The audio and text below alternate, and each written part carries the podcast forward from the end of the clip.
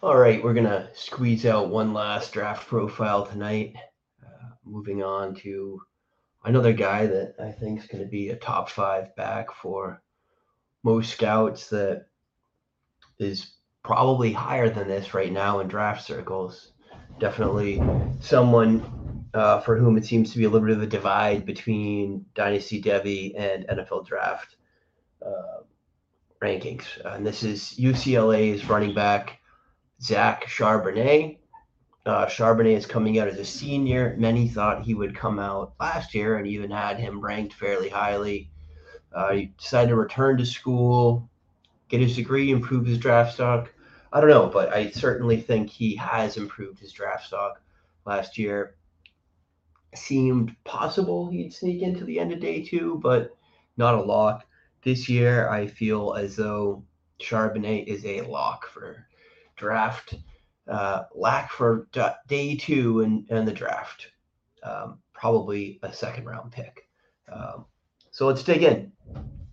Uh, career production 565 attempts, 3,346 yards, 39 touchdowns. That is a boatload of touchdowns and an excellent amount of yards. Uh, although it did take him an extra year to hit these numbers, right?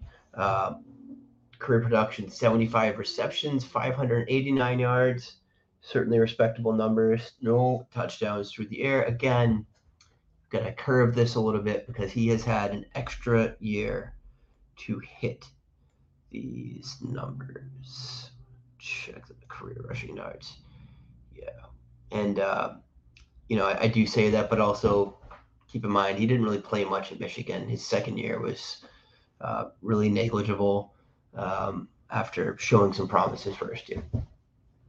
So production market share, uh, best year, 24% dominator, certainly a respectable mark, but nothing to write home about. I'd assume that was probably this past year. Uh, certainly was his most dominant performance to date. 46% rushing yards market share. That's a good number right there. That is, let me compared to my average stud, yeah, that is substantially over the average of backs. Uh, no, it's about right there with the average of backs uh, that have a top 24 season. Um, yeah, 40%. There we go. 14% uh, re- receptions market share. That's, that's surprising I mean, that was the knock on Charbonnet last year. One of them uh, was his lack of receiving game work, and he seems to have remediated that data point. I mean, that's fantastic. Um, I think this season he had 37 catches. That's plenty. That's similar to JT's uh, third year at Wisconsin. Let's look at his efficiency numbers 6.14 yards per touch. That's a good figure. Uh, again, the you know, average stud that we compare this to is about 6.5. You know, I'll take it. That's not far off. Uh, 1.46 yards per carry over team.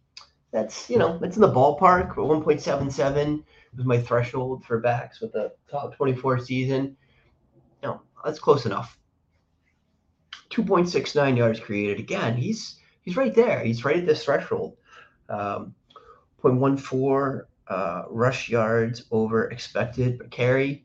That's not a great number, but again, I you know I like to take this one with a grain of salt. Uh, you know, there's certainly some decent running backs that don't crush it at that metric, uh, but you know it's something to be aware of for sure. This was, excuse me, one of the red flags with Spiller last year was uh, that he really wasn't any more efficient than Achane. Now, of course, we're talking about Achane. It's a top five back in this class. So, you know, does that ameliorate some of this sin for Spiller? I don't know. But certainly uh, worth noting when a guy that's primarily billed as a rusher is not crushing it in this metric. 2.29 adjusted yards per team pass attempt. Uh, that's a good figure. Um, you know, that is av- over the average of backs of a top 24 season here. And uh, finally, 0.23 expected points added per play. You know, that's not at the threshold, but it's not too far off. It's a little bit under. Um, 0.30 would have been the number that I'm looking for. And, uh, you know, I certainly don't think that that small percentage difference is something worth crying about. Uh, the elusive stats are nice for Charbonnet. Certainly like seeing uh, the 69 missed forced tackles. Uh, that's well over the threshold. And honestly, that's right up there with most of the best backs in this class. Corum had a few more than that. McBride had a few more than that. McBride, of course, playing G5 level. Got to give him a little bit of a curve for that.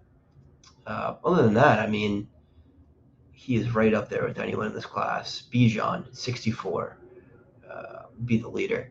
Um, 4.15 YAC per attempt. That's a pretty average number. Bijan, 6. Kendre Miller at 5. DeWayne McBride at 4.8 would be the leaders in the class. Uh, 4.15 is certainly a respectable number. That's just what we're looking for. Anything much lower than that, we start to be a little bit leery of uh, the runner. And then a 45% breakout breakaway rate, and that's again, that's right there. Like Charbonnet is falling right in lines with my thresholds. Again, these were thresholds for a top 24 back, but I, I don't think they change substantially uh, if we look at you know top 12 backs instead. Um, yeah, I don't think you're going to substantially filter out uh, any more misses. So that's it. So, what's the data say to me about Zach Charbonnet? Looking at a guy that's that's that's comparable to a successful NFL running back in nearly every way. Um, the only data points that I specifically the data point that I don't love is that rush yards over expected expected per attempt. Um, that's a weak data point.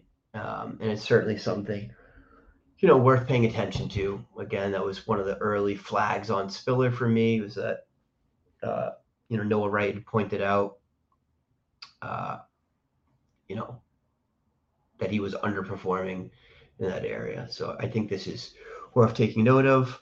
Okay, next time we check in, we will be doing film work on Zach Charbonnet. Okay, everybody, have a good night, and uh, let's hope for some fun playoff games tomorrow.